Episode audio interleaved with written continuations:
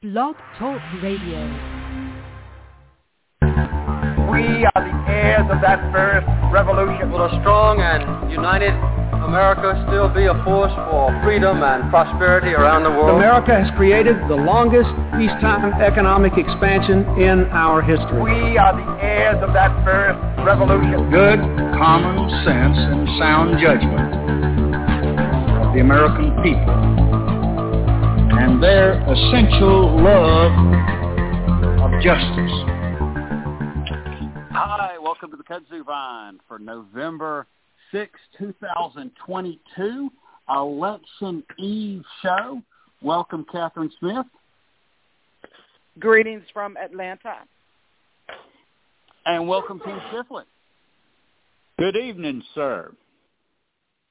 All right, this is our final show before the election, and yes, we are going to have some election picks. And also, what's become another tradition is this uh, we're going to have as our guest from Public Policy Polling, Tom Jensen, who was our final guest in 2020. I want to say he may have been our final guest in 2018. He's going to be our final guest before the midterms again this time. And so we're going to find out, you know, where the polls stand. And we're also going to ask about polling because there's still, um, you know, some real um, variations in the polls and some questions there. So we're going to be into that conversation in just about 20 minutes.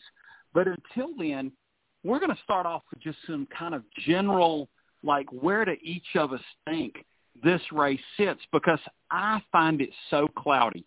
Because if I could make a chart of things that look good for Democrats and things that look good for Republicans or conventional wisdom that's good for Republicans and other metrics that are good for Democrats and put things all across the um, chart.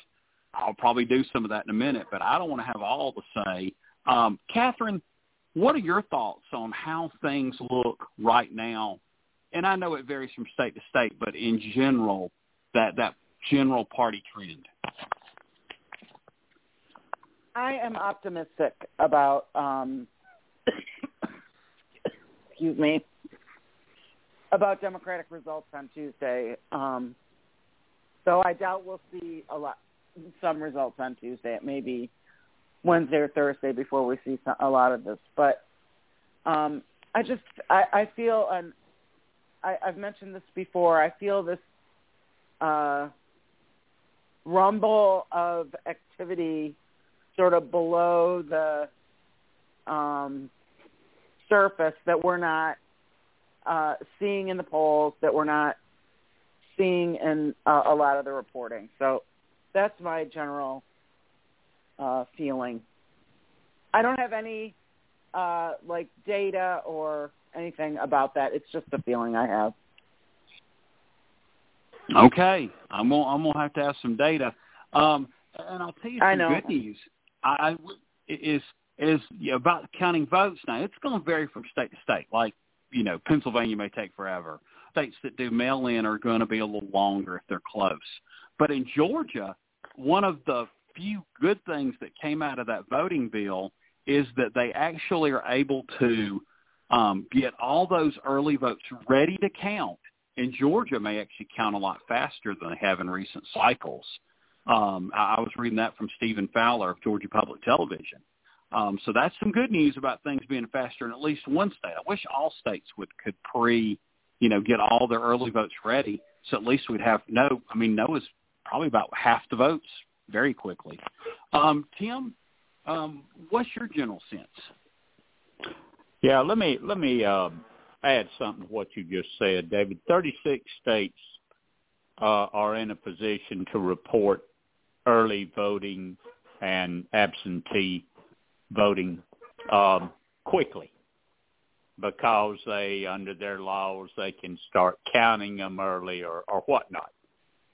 There, the other states do not. Among those states that do not are Wisconsin and Pennsylvania. You might recall those were two of the states um, that came in the very latest, you know, um, two years ago, um, when when most most of the election was early vote, but but especially in Wisconsin and Pennsylvania, could be oh you know, two or three days before before we get those.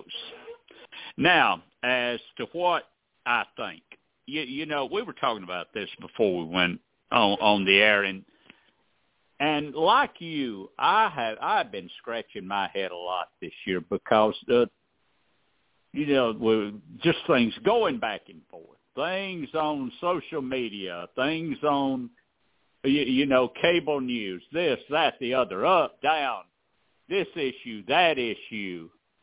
Uh, and so what I finally decided to do was look at this thing from a historical perspective because it was all I knew to do. And, and and to treat it as if it is a normal midterm. So, when the president's approval is below 50% and Biden's at 44 in his first midterm. Since 1946, that's happened seven times, and the average loss of House seats for presidents in that position has been 43. Now, the only thing that'll keep that number lower, of course, is that there just aren't that many uh, competitive seats that somebody could lose 43 seats. Uh, right now, the Democrats have 44 toss-up seats, and the Republicans have 20. And and frankly, each party will probably hold most of their seats. Um, practically every polling outfit in this country has the election trending Republican um, that's something to look at. I, I I can't dismiss it by saying, well, the polls are all wrong. I I I, I just can't do that. They they might be off one or two points or something, but that that's about it for me. Uh, one thing I can look at in, in, in polling is that just today, in a brand new NBC poll, 81% of the American people think the economy is bad. Well, that's not good for the party in power. Um, Another thing that's happening is the age of the voters is breaking strongly in one way. I'm just grabbing a state here. In Florida, 80% of the early vote is over the age of 50. Um, so, so I'm I'm fearful that also in that NBC poll they said six percent of the national vote is, is young voters. Six percent is not enough. Um, so what I'm basing it on is history, guys, and one more thing. Every time somebody goes to the grocery store, the gas station, or to buy anything, they get hit.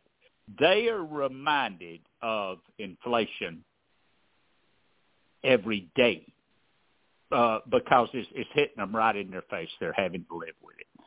And the voters, I believe, are surly as a result. So we'll get into individual picks, but I think you probably get a drift of where I might be going with what I'm going to say during that time. There we are. Okay. Well, let me lay some in. I feel like I need to have my shopping channel show where I talk about shop the sales. You know, hey, I share with everybody Twitter. Lobster tails two for ten dollars at Kroger, usually eight ninety nine a piece Shop the sales and you won't be complaining about inflation as much. But that's a whole other podcast. Um, but seriously, you know, Tim, I know what you're saying about history, but we're in such a weird moment in history. We have had divided nations, but it's been divided by geography in that you had these states in the south and these states in the north, these states in the west, these states in the east, those kind of divisions. We have divisions now where we don't have red states and blue states. That is such a fallacy. We have blue cities and red rural areas. And therefore, everything's mixed up all over the country. So I think it is going to be a different moment in history. Just like no one's ever going to get those high, high approval ratings if everything's going right, great. And they're never going to get really, really low approval ratings if things are going horrible because of how divided we are. So I do think that's a wrinkle at this moment in time in history. Now, when we get into, you know, what have we seen that are facts? Like I sent y'all that article from 538. It was a Republican consultant in Brooklyn. I want to say his name was Nathan uh, or Nathaniel Red, Nathan Red. If y'all remember the name, correct me. And he went on just like, oh, things are terrible, and that's Biden's terrible, and that's why the Republicans are going to win. Inflation's high, and he never gave a fact. And I like facts. Now, if we look at elections, there was a special election in New Mexico. There was the governor's recall in California. They went in the Democrats' favor. Then the 2012 elections happened, and they were awful.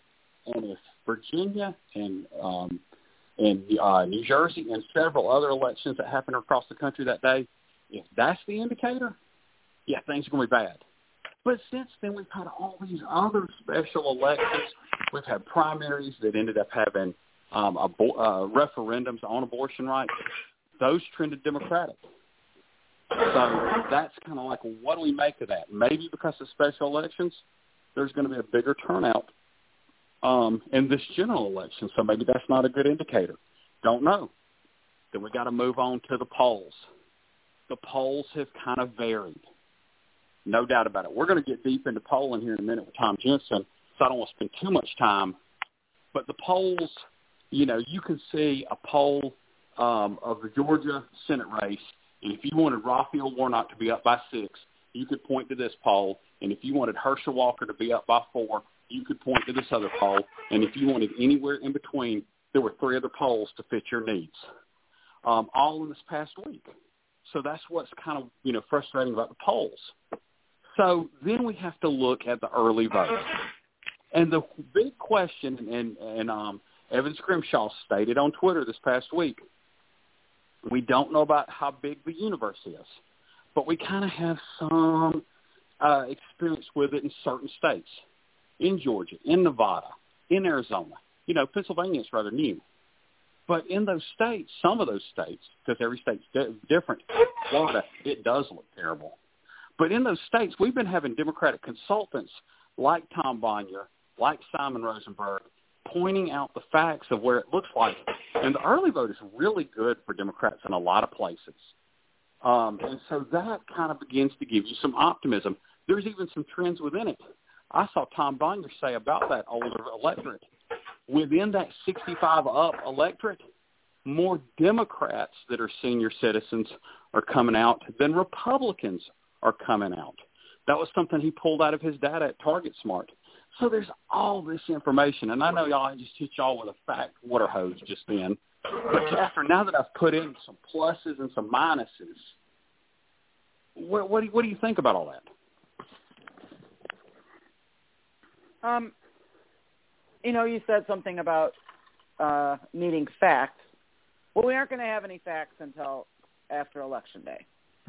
Right now, like we just don't have any. That's the whole. You know, that's the, the facts come out when ever, when all the votes get counted. I'm still optimistic. I recognize that it may be uh, my Pollyanna uh, personality, but um, I still think that um, I still think that Democrats are going to prevail. Okay, we'll we'll start we'll start getting into one moment. Tim, I've given all this information. I want to ask specifically about the early vote. You've been seeing all the data because I bet you've been looking at it, find it before I send it to you, but I send it to y'all. And so, what's your take on these early votes? Well, you're right about one thing. It looks pretty good for Democrats in some states, and and in other states it doesn't. Um, I, I know that uh, it looks pretty good. For instance, uh, out in uh, Arizona, right next door in Nevada, Jon Ralston said it looks bad for Democrats. Uh, in Florida, it looks dreadful. I mean, more. There's been actually more Republican early voters in Florida than Democratic early voters. It's it's, it's like the Democratic Party in that state's bordering on a collapse. Um, we can't say about a state like Pennsylvania. You know, they don't stress any any type of in-person early voting or anything. Anything they do is absentee, and they've only had about a hundred thousand um, early voters as a result, which you know, we dwarf that, of course, uh, in in a state like this. And Georgia, incidentally, is a state where the early vote has been among the largest in the country. And there's a, probably a variety of reasons why. I hope some of them are good for us. I think they are, but uh, by the same token, I, I think some Republican campaigns have stressed early voting a lot more than they have in the past. Um, nationally, um, it appears that Democrats, according to NBC's poll today, Democrats 49-41 uh, with uh, 10% other, uh, whatever other might be, and and the other might be where the election could be. So um, we we we we we need some of our core groups that hadn't voted to come out to vote in person, especially young people. And uh, I'd love to see some more African Americans flood the polls too. Yeah, and, and African Americans have come out in big numbers in Georgia. Twenty nine point two percent of the electorate. Um, Thirty is an incredible number, and the others are about nine percent and they actually think that the under is more people of color than um, white voters. Um, so it probably is over 30. So that was, you know, pretty incredible number there. So let's get into some state-by-state picks. And we're going to go out west first and move our, make, make our way back east a bit. The governor's races, and I'm going to say this, I feel so confident about picking which candidate's going to do better in a state – but I don't feel very confident at all about who's actually going to win. And I'm this same way about Arizona. Um, Tim, who do you think is going to win the Arizona governor's race? Like by oh, Catherine? three or four points. Oh, go ahead. Uh, I'm through. Go ahead. Oh, I'm sorry. I'm sorry. I have not looked at that in a long time, so I can't say. Unfortunately, I think Kari Lake may win, and that's one of those where I feel better about Mark Kelly by a good amount than I do um, Katie Hobbs. Um, that part I thought because the the thing could trend one way or the other, and it may sweep both. And I'm going to say this five more times um, about different ones, but um, Kari Lake, it seems like for some reason her personality being so telegenic and and uh, powerful um, has really given her an edge. Um, now, Tim, c- catch me where I uh, go to the wrong race. Uh, Nevada governor's race. Um, your thoughts there? I believe Lombardo will win. That will be a Republican pickup. Yeah, and I, I think think that's a real shame. And I think the Republicans are doing better and possibly even better than the Senate race. This may be the case where they kind of go together a little more because the polls have shown them together, and I do trust that number. But um, it's real weird how everybody's angry, but a bunch of incumbents are going to win. Um, but that's a case where the incumbent's probably in more trouble than most other incumbent governors around the country that are up for reelection. Catherine, your thoughts on the vote? well, that, that's governor's a common problem, right? Nobody wants everybody wants term limits, but not with their congressman or their governor, right? I mean, it's it's common. I'm unfortunately going to agree on uh, uh, the Republican taking the that governorship. Yeah. Now, now, Tim, don't let me skip over state, but I want to say on our on our map, we will move up to Wisconsin if we're going west to east. Yes. Oh man, I passed memory and geography. So, Catherine, Wisconsin, we had Anthony Chergosky on the other day. Um, uh, Tony Evers, incumbent, running against Tim Michels, the challenger. Your thoughts? I'm sorry. I'm just not. I'm just not looking at. I know. I, I know it's. Uh, it behooves me to look at things. I just don't look at things the same way as you guys do. I, I just can't. Uh, I can't get into predictions in states that I'm just not that familiar with. So I apologize for not being prepared for that question either. Okay, T- Tim, your thoughts on the Wisconsin governor's race? Yeah, Michels uh, will win not by much, but he will win another Republican pickup. Okay, this is the last prediction before we get our guest in here. Tony Evers will do better than Mandela Barnes, and Tony Evers will win re-election. This is the first time you and I split on one, so we'll see what happens from there. But I want to welcome back into the Kudzu Vine one of our most frequent and favorite guests from public policy polling, Tom Jensen. Welcome back to the show, Tom. Hey, good to be with you all. Yeah, good to have you. And by the way, Tom, while we're doing these, if you want to make any predictions as we're going through, you feel free to jump in. But we got some. I got some general questions, and then Tim and Catherine have state questions for you. Um, but right off, something that's happened throughout this year has been in the summer. Actually, the Republicans led early, I guess, coming out of those 2012 um, New Jersey and, and uh, Virginia elections, and then Democrats started to pick up in the polls, and now Republicans have started to pick up. And the more I learn about it, it sounds like the voter screen changed. That what was used to be a registered voter poll is now a likely voter, and then there's an extremely likely, and some people were saying, are you a 9 or 10? Those are the only people we're counting. And so, Tom, tell me what you know about, you don't have to tell your trade secrets, but how a lot of polling firms begin to tighten that voter screen and how much that's actually been what's moved the polls more than commercials on crime or abortion rights or anything else. Yeah, so it's very common for polls for polling companies to uh, generate numbers that are both among registered voters and among likely voters. And usually, uh, up until about Labor Day, the numbers that get focused on more are the registered voters numbers. Uh, and then after Labor Day, the numbers that tend to get focused on more are the likely voters numbers. And generally speaking, the likely voter numbers are better for Republicans historically than the registered voter numbers are. Because with registered voter numbers, uh, since you're not making any predictions about who's going to turn out and who's not and that sort of thing, you're going to have older voters who tend to be more Republican and younger voters who tend to be more Democratic, uh, represented pretty evenly in the poll. Uh, you're going to have white voters who tend to be more Republican and African American and Latino voters who are uh, more likely to be uh, Democratic, represented equally in the polls. And then when you switch to likely voters, uh, generally the case is that uh, older people vote more than younger people. Uh, white people vote more than people of color.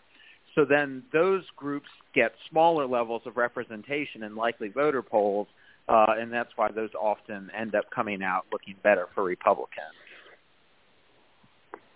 Okay, and and the next question I had for you was, in the past few weeks, there's been a lot of talk about how there's been one less public polling from general media firms, and then groups like Insider Advantage, Trafalgar, few others that, that slip my mind, have flooded the zone with more polls. And so um, people think that there's kind of a dual purpose there. One is to affect the real clear politics average or other polling averages. And then also the concept of herding where no one wants to have a poll that looks too much different from anyone else's. Have you heard this theory and what's your take on it? Well, I've certainly uh, seen this theory that Republicans are really trying to, to manipulate the polling averages, and then I've also seen people saying – you know, Democrats could release a lot of polls too, but they must be getting really bad polls for Democrats, so that's why they're not releasing anything. And I can tell you, we did about 200 polls in the last month, and I think two or three of them uh, got released publicly because uh, the reality is, at least on the Democratic side, there's just not any interest in gaming the Real Clear Politics average or anything like that. Uh, you know, if our clients had had all of our polls released in the uh, last few weeks, uh, it might make things look a little bit better for Democrats and all these Republican polls have, but there's just not a real uh, interest or concern with doing that on the uh, Democratic side. It is very unusual uh, when campaigns and political organizations and those kinds of things are uh, commissioning polls. It's very unusual for them to to release them or have any interest in releasing them. So I, I wouldn't take it to mean too much one way or another. Yes, and, and another question, kind of in that vein. I know that it's getting harder to get people to answer calls. I had no idea how bad it could be, but I heard about a poll of Wisconsin in the past week or two, in which, or it was talked about in the past week or two. I, they made, they took it during the cycle. They had a one percent response rate um, just to get somebody on the line to begin to answer the poll. Um, what is it like in cycle 2020 trying to do polling research with response rates? Well, response rates have been pretty bad for a long time now, but I actually have not found them to be any worse this year uh, than they had been any of the last two cycles. Um, one thing that we're willing to do that some other polling companies I think are a little more strident about is you know, if we call your household and only one person's at home, we're happy to talk to that person for the poll. Uh, whereas some of these polls that are talking about 1% response rates and stuff like that, when they call a household, they want to talk to a specific person in that household.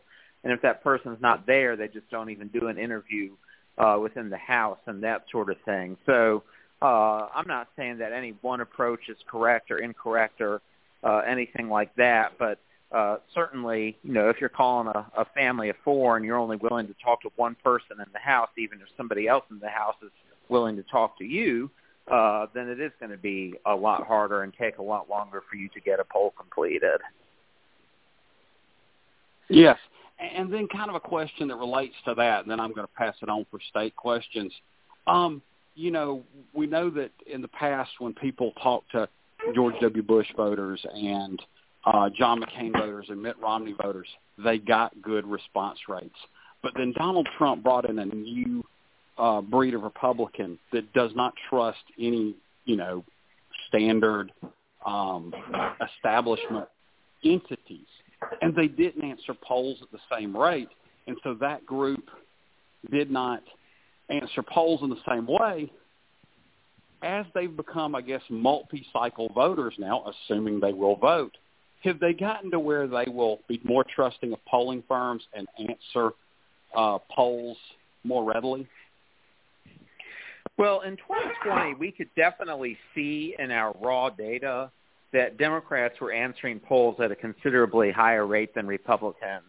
Uh, and we did weighting to try to account for that and make sure that our polls weren't too Democratic. But obviously, we know from the difference between the results in 2020 and what the uh, polls said that uh, the weighting did not do enough to fully account for that.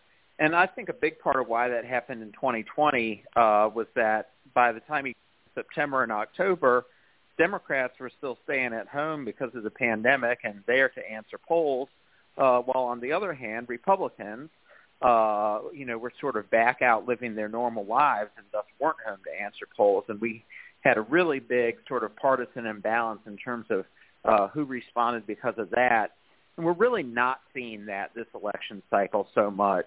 Uh, you know, most of the polls, the vast majority of the polls that we do, uh, the people who answer them are pretty well balanced between the two sides uh, in contrast to uh, 2020 when Democrats were answering at a much higher rate than uh, Republicans were. So I'm going to be pretty surprised if there's a significant polling error this year. Uh, and if the polls are off this year, uh, I think it is actually not going to be because the polls were wrong, but because of some unique dynamics uh, going on this year, which is uh, namely that Democrats uh, and Democratic-leaning voters sort of got behind their candidates much earlier in the year than Republicans did. So I'll give you an example of a congressional poll that we did this last week. Uh, the Democrat was up uh, 48 to 43, but uh, the generic ballot in the district, the Republicans had a two-point lead on it. And when you asked uh, uh, people how they felt about Joe Biden, he had a minus 10 approval. So pretty impressive for the Democrat to be up by five with the generic ballot at R plus two and Biden at minus 10 approval. Well, there were about 10, 11% of voters undecided in the poll. And it turned out that about two-thirds of the people who were undecided when you named the candidates supported a Republican on their generic ballot. So the Democrats up by five, but then if you gave all the undecideds to their generic ballot, all of a sudden the Democrats only up by half a point. And then if you ask those undecideds how they felt about Biden, about 10% approved of the job he was doing and about 80% disapproved. And if you gave all the undecideds to the Democrat if they approved of Biden and to the Republican if they disapproved of Biden, all of a sudden that five-point lead for the Democrat has become a three-point lead for the Republican. And even though I'm just giving you one specific district, this is something we have seen in a lot of our polls this cycle. Uh, so we basically, every poll that we send off to a client, we say, you know, here's the top line, which in a lot of cases has been pretty decent for Democrats, but you also need to understand what's going to happen if these undecideds break to their generic ballot, if these undecideds break to their feelings about Biden. And in those cases, you could end up having a much more Republican outcome. And people just, you know, really want to say, oh, you had so-and-so up by five and they lost by one, you're a terrible pollster. Well, we told our client, you know, that this is something that very well could happen. Uh, and that's, I think, where a lot of sort of the nuance in evaluating the job that pollsters do kind of just gets thrown out the window. Yes, very instructive story. I guess the only saving grace is uh, generic Republicans is sounding more and more like an oxymoron as all the generic Republicans seem to go away and we get stuck with the crowd we got now. Well, I'm going to pass That's this thing to Tim. Point. We'll pass it to Catherine, and maybe there'll be some time left for me to ask about a specific state. Tim? Good evening, my old friend. How are you doing tonight? I'm good, Tim. It's great to be with you. Yeah, uh, once more to the breach, right? Uh, we've done this uh, more than a couple of times over the years, but uh, tell you what I'm going to do. Even though I'm going to jump around the country a little bit, I want to start right there in your state. Um, you you know I'm a political hack, working a lot of campaigns, and uh, every once in a while you get a dream candidate, somebody that checks all the boxes as far as electability and and everything else. And you know, Tom Cheri Beasley looks like a really really fine candidate. But, you know, I've been watching what's been happening in the polling there. So is she just running in the wrong state or is she running in the wrong year or what is happening that's making her fall behind there? Uh, I think it's the wrong year more than anything else. She's really held up pretty well uh, over the course of the campaign.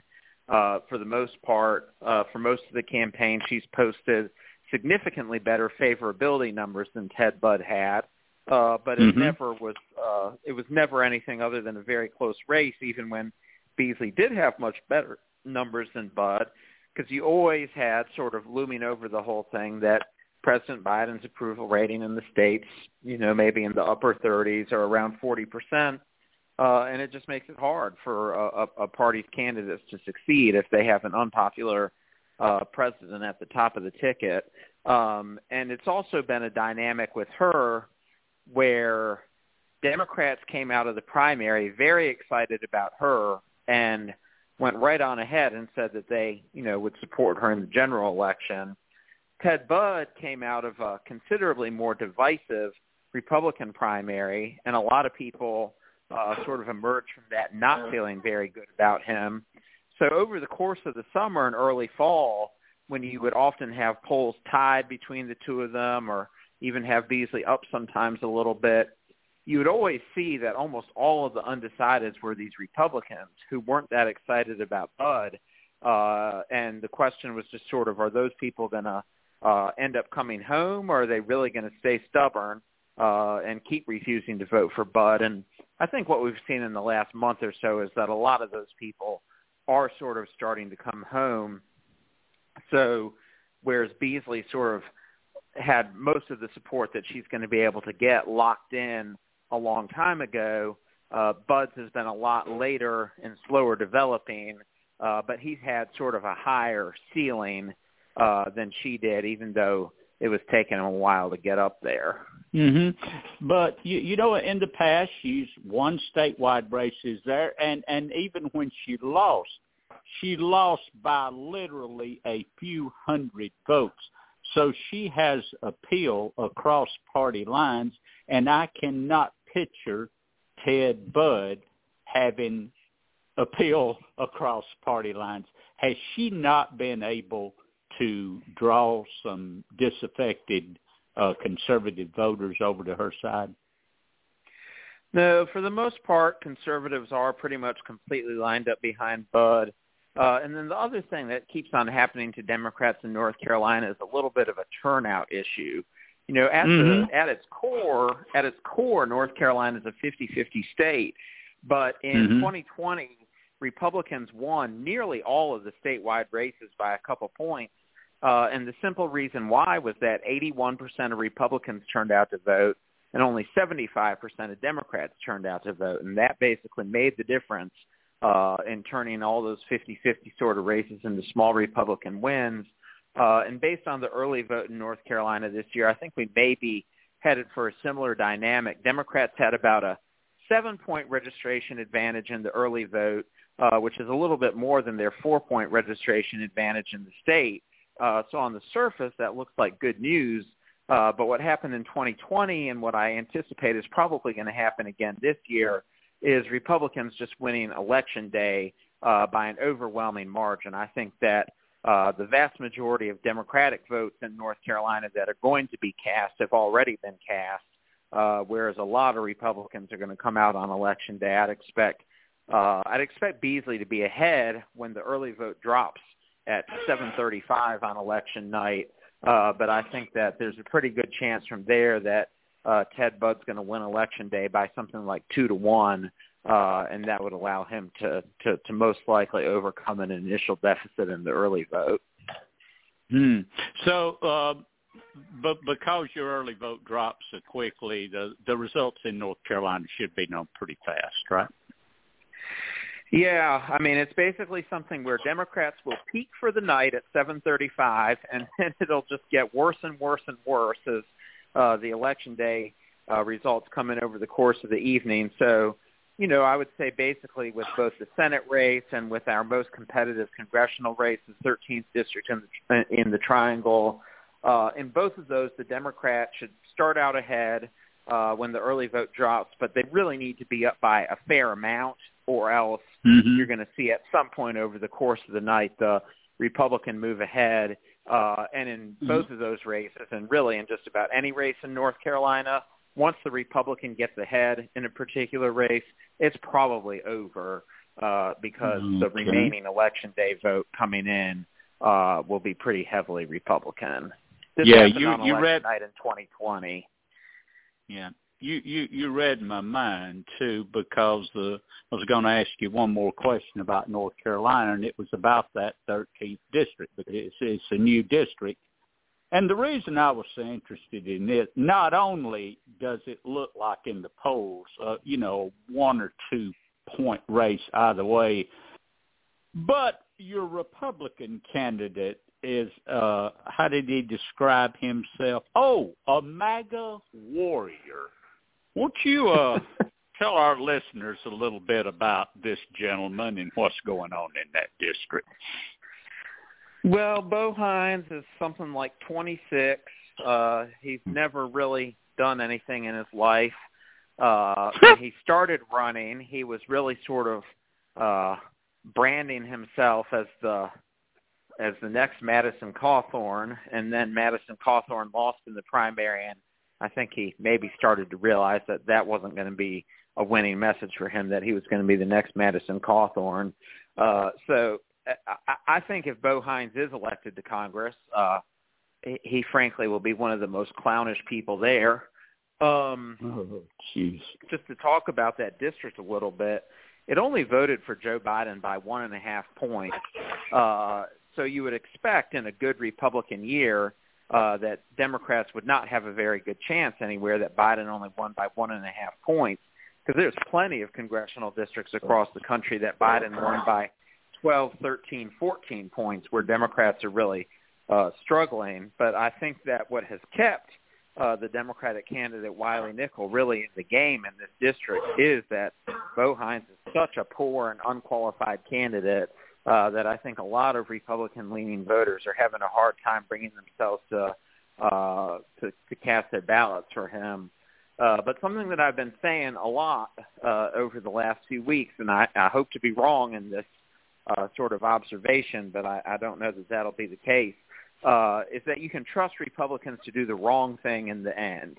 Uh, so all of these races uh, where Republicans are polling, polling poorly because they have bad candidates and there's base Republican voters who say they don't want to vote for them, my feeling, and again, I hope I'm wrong, uh, is that most of these Republican-based voters are going to end up voting for their candidates in the end, no matter how bad of a candidate they are, like in the case of Bo Hines. Uh, and if that does happen, then uh, you know I would expect that Bo Hines would end up winning it in the end. But the fact that it's even stayed as close as it has for so long, uh, I think speaks to his poorness as a candidate. Mm-hmm. Um, now I want to jump up the country a little bit because uh, Ron Johnson looked to be like hang a sign on him that says "Beat me."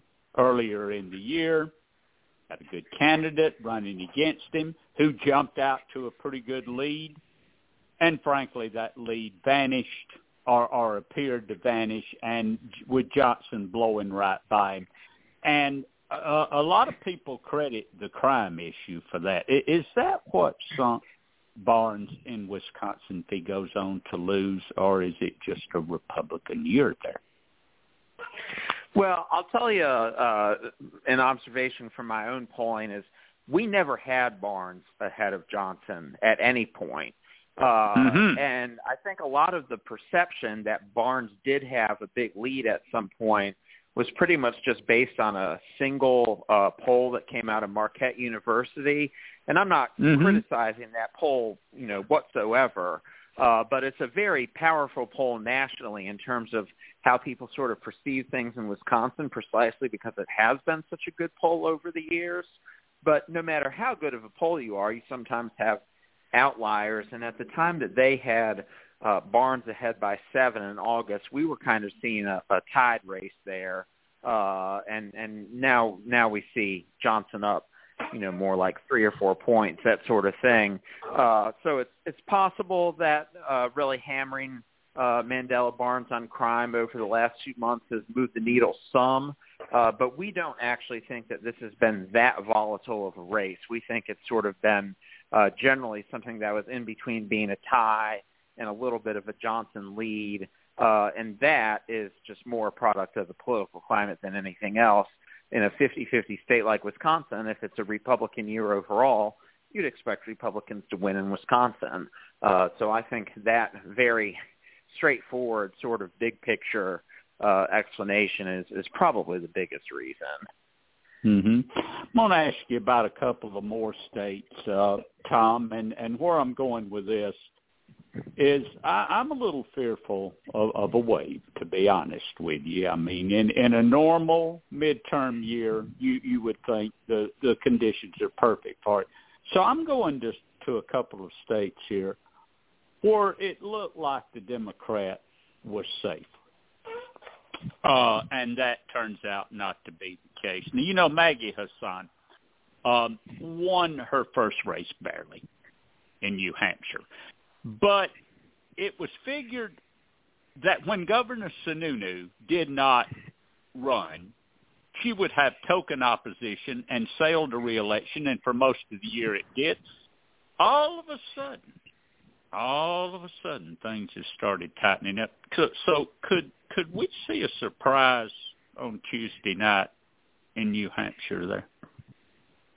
Yep, an upset in New Hampshire on Tuesday night is definitely possible. Uh, and that race is emblematic of several things that we've already talked about a little bit, but I think, you know, it's good to just reiterate them. Uh, a big part of why she was up by eight, nine points a month ago uh, is that Republicans nominated a really weak candidate in Don Bolduc. He's uh, said a lot of really extreme things, and uh, Mitch McConnell and Senate Republicans were so eager for him not to be their candidate uh, that they spent millions of dollars uh, on the primary promoting a different candidate, Chuck Morse, who was uh, a lot more on the moderate side of the spectrum. Uh, but going back to this, Republicans will do the wrong thing in the end uh, even though initially after the primary, a lot of Republicans were not committing to uh, voting for Bolduc, increasingly over the last few weeks, we're seeing the Republican base sort of fall in line on that front. Uh, so that's one big piece of it. Uh, we still have Senator Hassan up by a little bit, uh, but I'll tell you something, uh, and this is something that we're seeing in New Hampshire, we're seeing it in Georgia, we're seeing it in Arizona, we're seeing it in Pennsylvania. It's a very consistent thing that we're seeing across a bunch of different states, uh, which is that uh, when you ask people in general, do you want a Republican-controlled Senate? Do you want a Democratic-controlled Senate? People in all those states are saying that they want a Republican-controlled Senate. So you'd think, okay, well, maybe Republicans are going to win all those races. But in every single one of those states, Democrats have a stronger candidate than Republicans do. Hassan's a better candidate than Bolduc. Uh, Reverend Warnock is a better candidate than Herschel Walker. Mark Kelly's a better candidate than Blake Masters. John Fetterman's a better candidate than Dr. Oz. Uh, so we, for the most part, in all those races, are seeing the Democrats ever so slightly ahead, but then we're also seeing that even though the specific Democratic candidates are ever so slightly ahead, people in general would rather vote for a Republican. So the big question that's going to end up determining all those races, and I really think we could end up with anywhere from a 51-49 Democratic Senate all the way to a 54 to 46 Republican Senate, uh, is just what matters more. Uh, do the candidates themselves actually matter the most? In which case the Democrats will win because people like the Democratic candidates better in all of these races? Or does the general political atmosphere just end up taking the day? Biden's unpopular in all those states. People generally want a Republican Senate in all those states.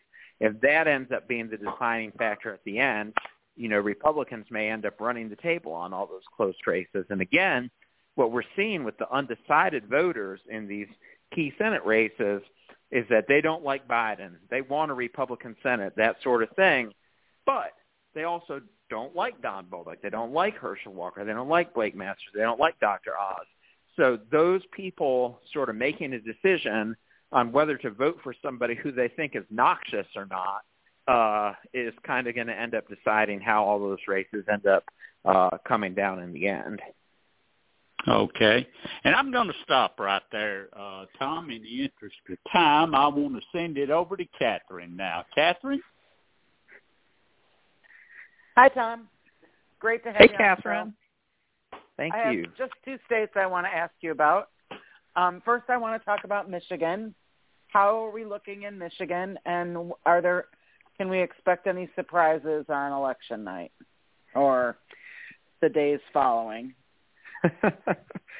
so I think I think that we are slightly ahead in all the statewide races in Michigan, uh, and that's been made out in some quarters as having been some huge uh, sort of decline in Democratic strength over the last month. That oh, at one point uh, Gretchen Whitmer and the rest of the Democratic ticket was up by like 15 points, and now things are free falling and the races are really close.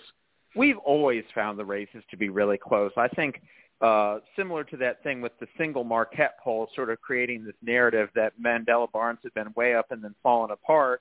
Uh, the Detroit newspapers and the Detroit TV stations uh, have commissioned some polls that have, uh, at various points, had Gretchen Whitmer and the Democratic ticket up way more than uh, than than than our polling or other polling has, and I think it created this perception that Democrats were in better shape than they ever actually were. So I think those races lean Democratic.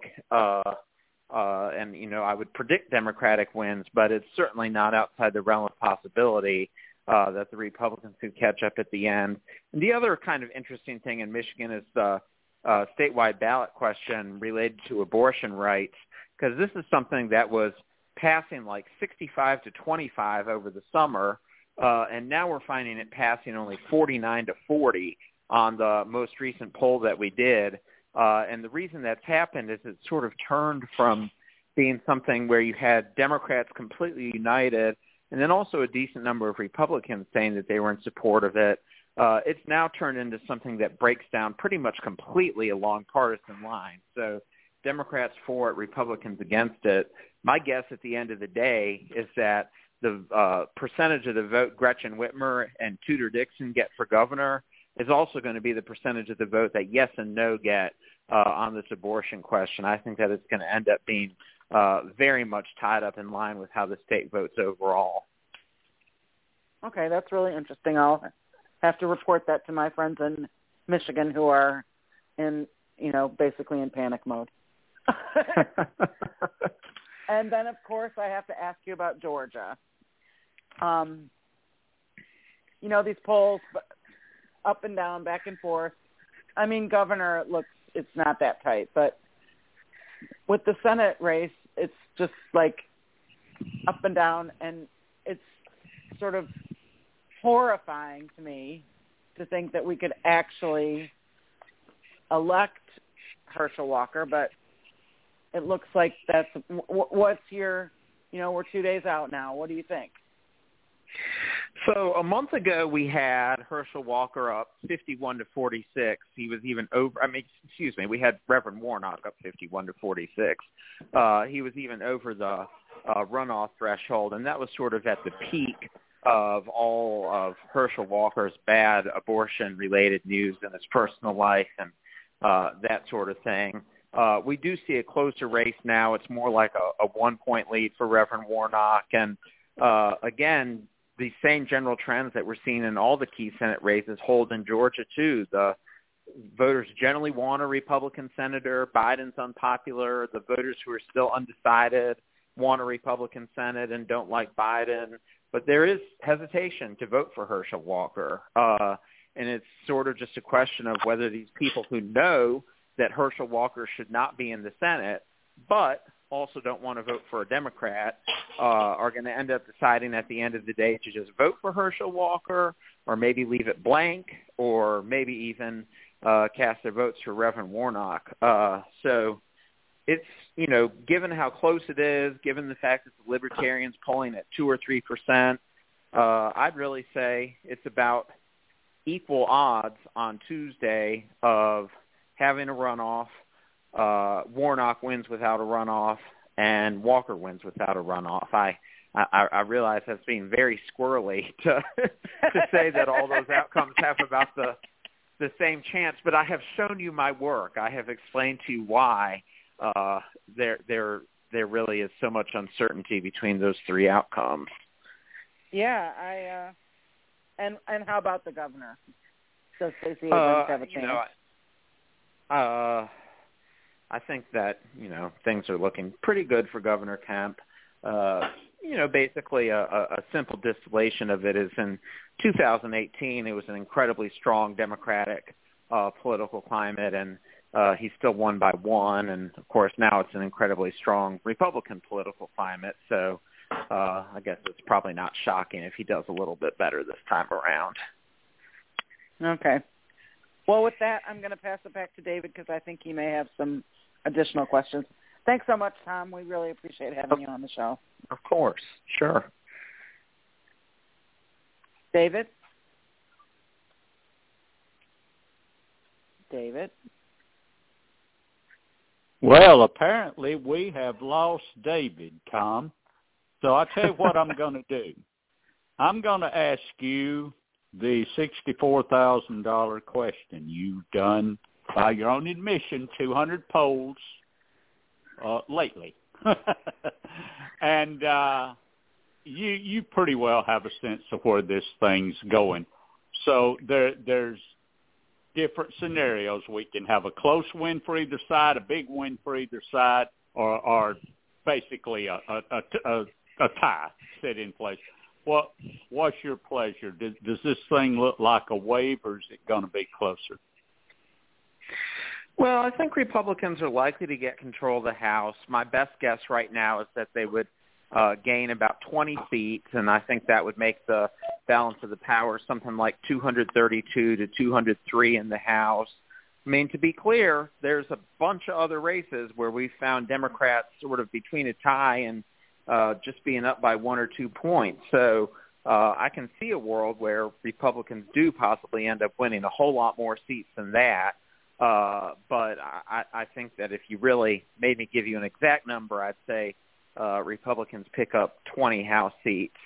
Um, the Senate, uh, the Senate, my feeling is that our most likely outcome is that y'all are going to have a runoff that determines control of the Senate, just like you did two years ago. So have have fun with with having the campaign continue oh, on for another month. Oh I, boy. I, I mean, you know, again, as I said, there's so many close races that Republicans could end up with 54. Uh, it's possible that Democrats could already have the Senate clinched uh, after Tuesday if they run the table in Pennsylvania, Arizona, Nevada, uh, you know, and New Hampshire. Uh, but I think there's a, a, a pretty decent chance that after election night, Republicans have 50 seats, Democrats have 49 seats. Reverend Warnock wins by a point. The Libertarian gets three points, and uh, and you're y'all get to decide it for the whole country again. And y'all did a very good job on that two years ago, so we'll just be expecting you to do it again. Oh, oh yeah, I'm, I, I, I'm, I'm sure it'll run as smoothly as can be when one Senate seat determines like the future of democracy. It, it, I'm, I'm sure everybody will behave and everything will be just wonderful and and me sitting in the middle of Marjorie Taylor Greene's district to top it off. What could possibly go wrong? so, it, it, uh, David, are you back yeah. with us, buddy? I, I am. I, I I triple muted myself, and that was, and I only took two off. Well, Tom, I was going to tell you you've done an outstanding job tonight, but since you're from Carolina, I just want to let you know don't celebrate too early and rip off your helmet. Uh, election day's not yet. So um, just uh, thanks for joining in with us tonight. And uh, maybe we can keep making this, a, a, you know, a biannual tradition right before election day because you're just a great source to kind of know where things are with polling um, right before, you know, our last show for the election. Well, I certainly always enjoy chatting with y'all, and I'd be happy to do that in perpetuity if you want me. Absolutely. You, Tom. No qualms here. Well, Tom, thanks again. Okay, thanks y'all. Thanks, Take Tom. care. Yep, bye. Tom Jensen of Public Policy Polling. Uh, look up Public Policy Polling site. When they do release polls, follow him on Twitter. He did an excellent interview with another friend of the show, David Nir, a few weeks ago. Um, you know, listen when he's on other things guys, we are getting close, but we're going we'll stay over a little bit and get some predictions in. Uh, we just did Wisconsin governor.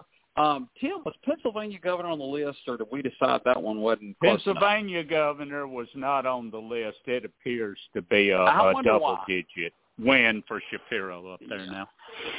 That, that's one case where I guess uh, we think Mastriano is a bridge too far. So do we move down to Georgia? Is that our final governor's pick? That that's the final one. Yes. All right. So so Georgia, Catherine, um, what's your take on Georgia? Well, I uh, I am. I'm going to say Stacey takes it in a very, very slim, in a very, very slim margin. Okay. Um, Tim, your your your take on Georgia? Well, um, I, I, I guess I got to go kind of with with what Tom was was saying to us. I think Kemp could win this one by as many as six points, but I'm I'm pretty confident he's gonna he's gonna win. Yeah, I'll go ahead and kind of do my same framework. I think Raphael Warnock is the leading Democratic vote getter. He runs ahead of Stacey Abrams. I'll even go ahead and tell you on the Republican side, um, State School Superintendent Richard Woods is going to be the leading um, Republican vote getter. Um, but that said, when it comes to the governor's race, I looked at the early vote, and I felt like, wow, this is coming so good that maybe Stacey Abrams could push it to a runoff. I just don't know that that's the case. One, I don't think Shane Hazel's going to get enough of the vote to matter, and then in a significant way. And additionally, the ticket splitters um, really do seem real, and that's going to be really good for Raphael Warnock. Uh, but then that's going to cause Stacey Abrams to, you know, not be able to, to get this thing done uh, in the governor's side. So now let's go back out west to the Senate race. I'll even go quick and go first. Mark Kelly is going to win. He's just too popular, and Blake Masters is just too weird, even though the polling has gotten strange on this. Um, Catherine, yeah. Arizona uh, Senate race. I agree with you. Kelly will win. Okay, Tim? Although I don't share your overwhelming optimism, I'm going to say here that Kelly hangs on somehow by less than two points. Yes, and, and I'll tell you what. The good thing for Mark Kelly that this is probably no more than the third scariest thing he's ever done. You know, he had to help his wife recover from a tragic accident. He's gone into space. You know, run a Senate race. Probably seems like small potatoes at that point.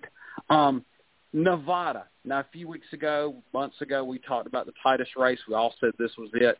Um, you know, Cortez Masto run against Adam Laxalt. Um, Catherine, your thought on Nevada, the Senate race? Um, I'm not gonna. I'm not gonna. Sorry. Go okay, ahead, Tim. Well, uh, Nevada does not look good across the board. Laxalt is going to win. That's going to be a Republican pickup right there. Yeah, I I kind of just wanted to think it was going to be better, and there are some things that you could point to for some optimism. Um, you know, pieces of information. But when I was out in Nevada, it felt like Florida in a lot of ways, and I don't mean the the weather. Um, it had some of that individualist ethos, and, and I don't mean the good kind of individualism. I mean kind of just the every person for themselves kind of ethos. And so, if Nevada started trending more like Florida, I wouldn't be shocked. Um, and so, and I was in the Las Vegas area where the vote is, not up in the north half of the state where no one lives. And I did hear there may be some bad weather up there in that north half of the state, but will it matter because nobody lives there? So I'm going to say that's going to be the one that keeps us at the 50-50 uh, with Kamala Harris being the tie because um, Adam Laxalt will win. Um, I think we wanted to go to Pennsylvania and Ohio back to back. Um, Catherine, you gonna pick on the Oz Fetterman race? Oh yeah, I'll say Fetterman. Okay, I'll just be quick. Fetterman, Tim. This was my toughest one. I went back and forth, back and forth, but I decided that since Oz's approval rating is at 36%, that Fetterman is going to win slightly, maybe by a point. Yeah, they just don't like Oz, and he keeps shooting himself in the foot even today, not knowing the Steelers' football schedule or anybody on his campaign knowing it. That's probably the bigger problem. Uh, let's go to Ohio um, I'll even say this one first because I'm the one that put it on the board. J.D. Vance is just not well liked by a lot of Republican-leaning voters in Ohio. The same kind of people Tom Jensen kept mentioning that probably want a Republican Senate uh, and that kind of thing, but they just like Tim Ryan better as a person. Um, if there was one race that was going to be a, like the upset and show that like Democrats are having a better night, I think this could be the one more so than North Carolina, more so than Florida. Um, and it's going to be like, man, it's going to be like Beto O'Rourke and Stacey Abrams in 2018. It's going to be, man, he was so close. But unfortunately, I think he the trend of that state um, gets him. Um, Catherine, uh, thoughts on Ryan and J.D. Vance? I think Ryan can pull it off. I hope you're right. Uh, Tim? Well, Trump won Ohio by nine points. Vance won't run that well, but he's pulling away a little bit now. He'll win by five to seven points. It is Ohio. Now, but there's been, you know, uh, yeah, he, Tim Ryan. I've heard this is maybe run the best campaign of anybody this cycle. Um, and so finally, we're coming back to Georgia. Um, Raphael Warnock, Herschel Walker, um, Catherine, uh, your pick Warnock. there. Warnock. Tim. Yeah, I'm going for a runoff with Walker very slightly ahead. I could see it if turnout works out fine where Warnock wins without a runoff. But I think I feel really confident in this. The leading vote getter on election day, even if no one gets to 50, will be Raphael Warnock. He will lead Herschel Walker on on election day. So uh, we've had a few disagreements here and there, but by and large got there. I think our final thing was who wins the House, who wins the Senate. You could pretty much deduce who won the Senate, but um, I don't have a specific number um, for uh, House. But Tim, your pick for the House. The Republicans, uh, a minimum of 20 seat pickup. My guess is more like in the 25 to 31 seat range. Okay, Catherine. I don't have a number. Yeah, I, I don't either. Does it flip or does it hold? I uh I think it holds. Okay, I think unfortunately it flips between between redistricting and just uh, different races. Republicans control that. I think it does flip, and that may get us some interesting conversations from there. I'll go first on Senate. I think it ends up at the end of all the runoffs and things. It's going to be 50-50 with Kamala Harris um, still breaking the tie because of that um, Nevada race. But I wish somehow, uh, in particular, Ohio could um, make it a 51-49 us. Uh, Tim? 51-49 Republican. Okay. Catherine? 50-50 with Kamala. Yeah. So we shall see. And, and like we said, I, I've I've told think I've told you all this on and off there. My most um un um you know uh confident in uh what I've ever picked. I don't know if y'all feel the same way or not. But we did get our picks and we'll know all about it next week. And we're gonna have quite an expert to help us talk about it. Uh one of the longest term, smartest people in the past 30, 40 years of politics, Bill Snyder, is going to be our guest next week on the Kudzu Vine. Thanks, everyone. Don't forget everybody. to vote if you haven't already. Good night, guys. Good night. We are the heirs of that first revolution. Will a strong and united America still be a force for